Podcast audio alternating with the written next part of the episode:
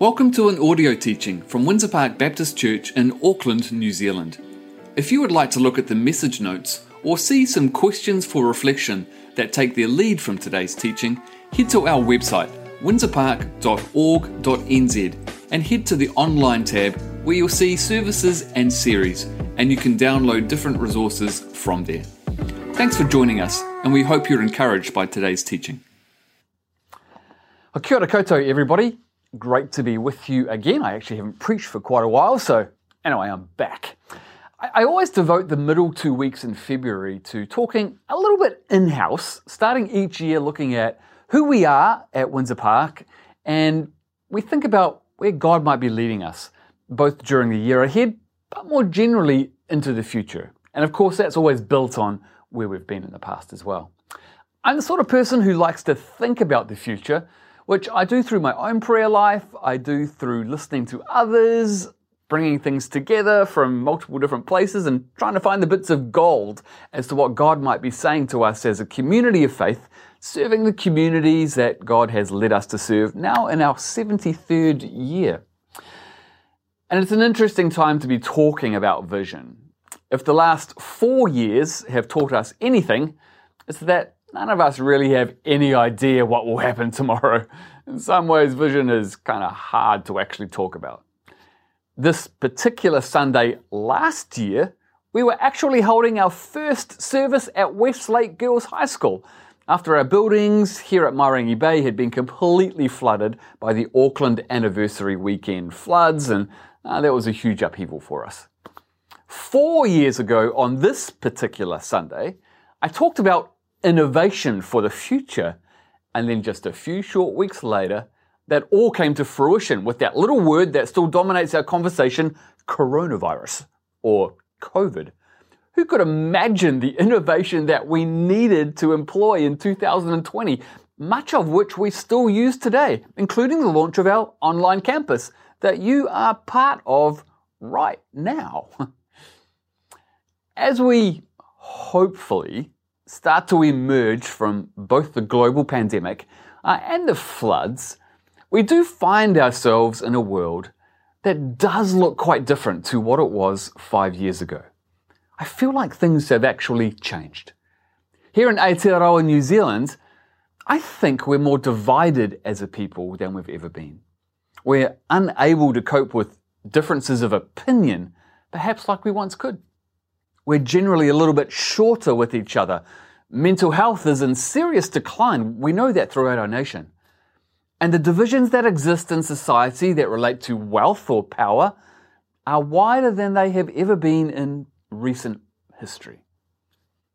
So, what does that mean for us? For those of us who profess to be followers of Jesus. And more particularly, what does that mean for us as a participant in the global community of faith that is the church? We are just one of millions of churches in our world, one of thousands of churches in our own country. Today, I want to suggest to you that the biggest challenge that we have when it comes to vision is not around programs or services or buildings or worship or whatever happens on stage. Here at Windsor Park, we have an incredible range of ministries that, in my opinion, is actually unparalleled. And this is the result of being a community of faith that has always been responsive to needs and opportunities that we see around us. We've never been scared to give things a go. And we've always empowered people to put their faith into action, su- supporting people in ministries and the things that they feel called to. A few months ago, we actually launched a, a landing page for who we are at Windsor Park in an attempt to try and communicate our wide diversity. Check out windsorparkgroup.org.nz afterwards. And you can click on the four links to see the four entities that we manage our ministries through, the way in which we kind of structure ourselves. So, rather than talking about projects and ideas and dreams today, I actually get the sense that the biggest challenge we have and what needs to be at the forefront of our vision moving forwards is all about what happens in our hearts. and as it relates to our, our character that displays itself as the fruit of the Spirit in the way that we live our lives. And that's what our first series this year has been all about during January and last Sunday. Habits that help us grow spiritually because habits build character. And as we saw last year in our sojourn through the entire book of Romans, Romans chapter 5 verses 1 to 5 says this. Therefore, since we have been justified through faith, we have peace with our God through our Lord Jesus Christ, through whom we have gained access by faith into this grace in which we now stand. And we boast in the hope of the glory of God. Not only so, but we also glory in our sufferings. We, we cope with our sufferings because we know that suffering produces perseverance, perseverance, character, and character, hope. And hope does not put us to shame because God's love has been poured out into our hearts through the Holy Spirit who has been given to us over summer, as I was thinking and praying about our community, I felt led towards a story in the scriptures that might challenge us this year in ways that perhaps we need challenging with, but in ways that will be inherently difficult for us to walk through. Because what the story models is actually really, really hard to apply. Our lives actually show that quite clearly. The story is one that most of you will be familiar with, and that's a good thing. It's a story of Jesus' interaction with a woman at a well, a place where people drew water from back in the day. We read the story in the Gospel of John, chapter 4, and in most of your Bibles, this interaction is probably called Jesus Talks with a Samaritan Woman. A fairly innocuous title until we understand the context when we do under, understand the context, we might say the title in a different way. Jesus talks with a Samaritan woman. What's up with that? It's a remarkable story for any number of different reasons. And I'm just going to highlight just a, a few of them. There's a, a whole lot more that could be added. Firstly, at the beginning of the story, we see that Jesus left Judea to go back to Galilee. But for whatever reason that isn't described, Jesus went back via Samaria and ended up in a town called Sychar. This was far from the normal route. Google Maps would never suggest this direction. Maybe there was some kind of divine intervention going on. Secondly, the story begins about noon, and the passage says that Jesus was tired from the journey. So he sat down by the well. I mean, this is Jesus, Son of God, Messiah, showing us a glimpse of his humanity. Powerful stuff, actually. Jesus was tired. Jesus' conversation in this story is the longest conversation between Jesus and another person in any of the Gospels. That alone makes it very significant. Uh, fourthly, and again, significantly, the conversation was with a, a woman, not just any woman, but a Samaritan woman. Jews did not associate with Samaritans. Jesus is male, single, religious, and Jewish. And clearly defined social boundaries ought to have kept him from speaking with a woman in such a private setting. Given all of these characteristics and a bunch of others, it's fair to say that the attention, space, and initiative given to the Samaritan woman in her conversation with Jesus is sublimely remarkable. Something big is happening here, and the story is in the Bible for us to take notice. For those of you who perhaps aren't familiar with the story, I would encourage you to read it later. It's too long for me to read right now, but in summary, Jesus initiates a conversation with a Samaritan woman by asking her for a drink because he was tired and he was thirsty. The woman is surprised that Jesus would ask her for a drink for all of the cultural reasons that I've briefly mentioned. But that begins a long conversation where Jesus offers living water by saying to her in verse 13, Everyone who drinks this water will be thirsty again, talking about the water from the well. But whoever drinks the water that I give them will never thirst. Indeed, the water I give them will become in them a spring of water, welling up to eternal life. The conversation goes on, and they talk about worship, and ultimately, Jesus is revealed as being the Messiah. At the end of the story, the woman is revealed as being one of the, the earliest evangelists that we see in the Bible.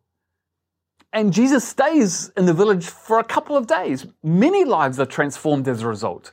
As they say in verse 42, now we have heard for ourselves and we know that this man really is the Savior of the world.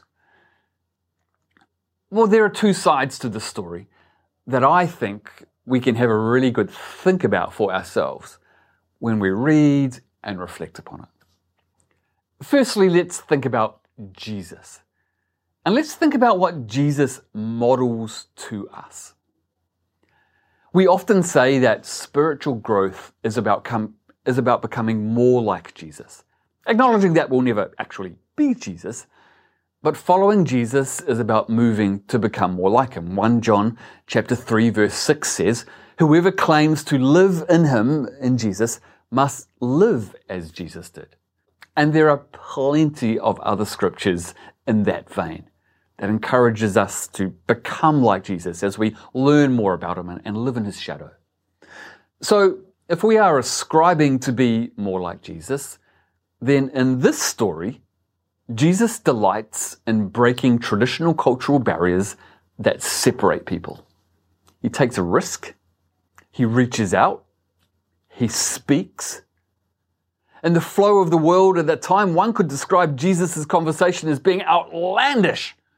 But this is precisely the point. And speaking to the woman in the way he did, at the time he did, Jesus models a love that is very hard for us to both accept and, as it would prove to be, to live. But it is what he requires of us. At no point in this story do we see Jesus judging the woman for any perceived lifestyle behaviors we might have placed, perhaps unfairly, on this woman over the last many, many hundreds of years. Jesus certainly demonstrates that he knows her, but his discussion is squarely and totally based around encouraging her to find the living water that he offers and to lead her into a position of worshipping in spirit and in truth. I find it difficult to put to words just how powerfully significant this is and what it means to us today. The church, historically and today, is viewed by most people outside of the church as being very judgmental, very rules based, with a long moral code that people need to live by so that they can even be partially accepted by the church. The result of this is that I think Jesus is unfairly represented by many of us who speak on behalf of Jesus. The story of Jesus talking with a Samaritan woman is diametrically different. Jesus' sole focus is on helping this woman recognize him and then offering her living water so that she might worship in spirit and in truth. And truth means recognizing Jesus as the Messiah, Son of God, Savior of the world. The woman at the well could well represent anyone who we think doesn't fit in our neat, tidy Christian boxes. Jesus is for them. Whoever they are, no matter what they've done, no matter how they live, Jesus talks to them and he points them towards eternity without demanding anything in response. You know, we already live out some of this in our ministries here at Windsor Park. I want to give you a couple of examples. Haven is a ministry that supports women and families with unintended pregnancies as they navigate their options. Now, we are 100% life affirming, but we also support women post abortion if that is the decision that they have made. When we started this ministry, I said that, you know, one day I'm going to get a call from the media about our position on abortion because we support people who have had abortions.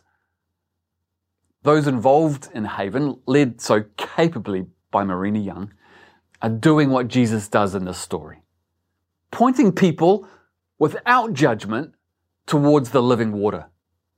We would love to have some more volunteers to be the hands and feet of Jesus in this ministry. Secondly, the End of Life Choice Act 2019 is a law that gives people with a terminal illness the option of receiving assisted suicide. The Act came into force on the 7th of November 2021, 12 months after the 2020 euthanasia public referendum was declared in favour of the legislation. Now, being the first church in New Zealand to run a fully fledged funeral home, we regularly get asked to support people and families as they end their lives. Those involved in Windsor funerals led so capably by Hazel James, do what Jesus did in, in this story. They point people without judgment towards the living water. We would actually love to have some more volunteers be the hands and feet of Jesus in this particular ministry. They're just a couple of examples from within our established ministries.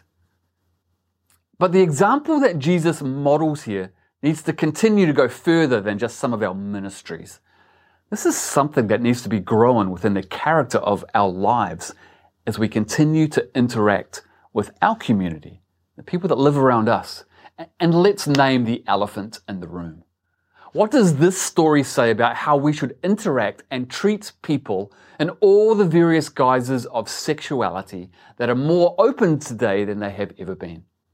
I know that whenever I mention this publicly, people get upset with me, but all I'm asking you is to ask yourself, what would Jesus do?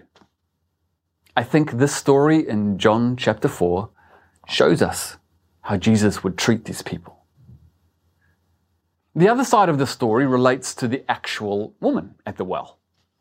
I'd like to call her by her name, but her name isn't mentioned. What she models for us is worth thinking about when it comes to our own spiritual growth which fundamentally is by far the most important thing we can talk about when we're thinking about our vision for the church.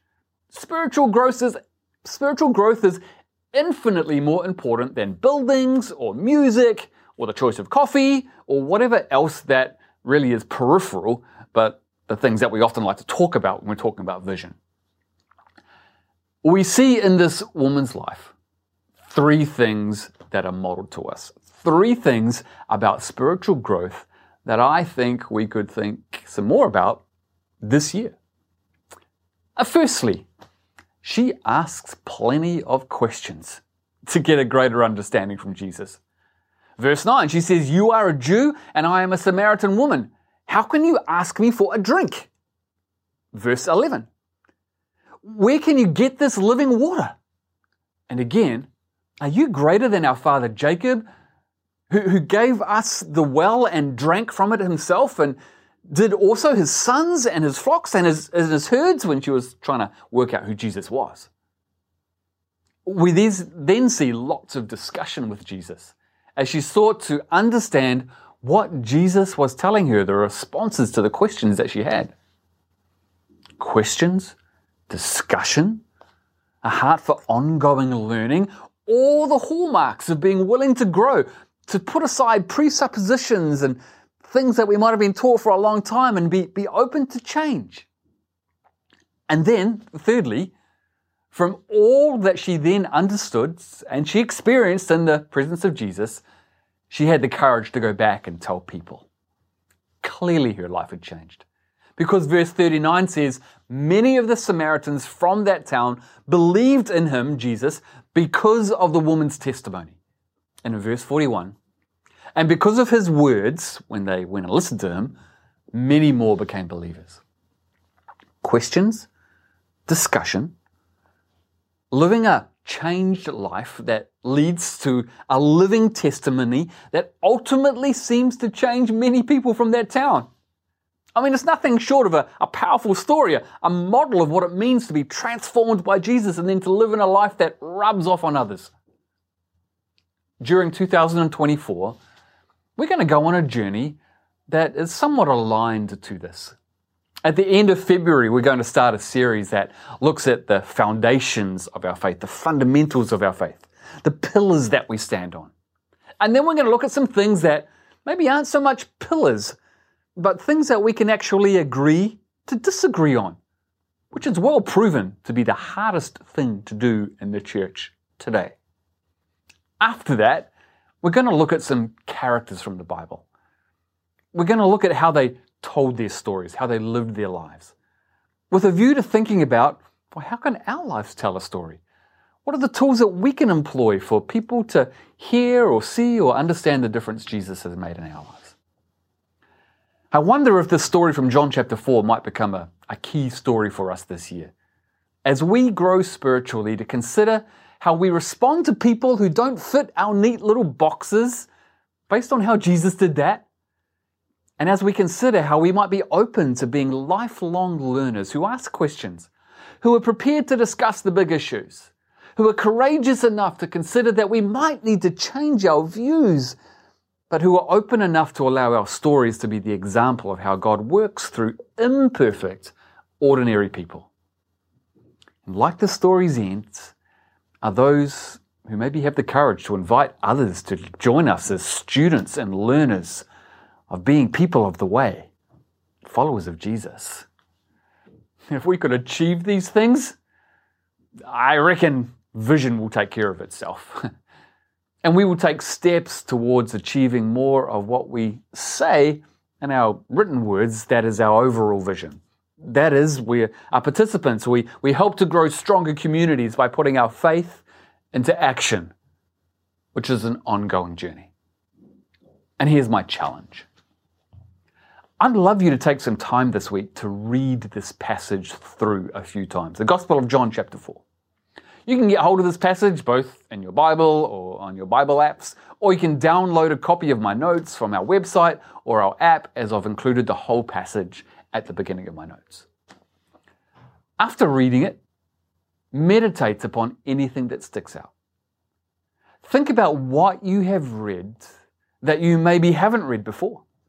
Or think about anything that's not there that you thought might have been there. And then, after some meditation, spend some time in prayer. The, the sort of prayer that is not telling God what you think, but the kind of prayer that is listening to what God might be saying to you. That's the hardest prayer. And then, as you go about your week, spend some time contemplating what the application of that scripture might mean for you.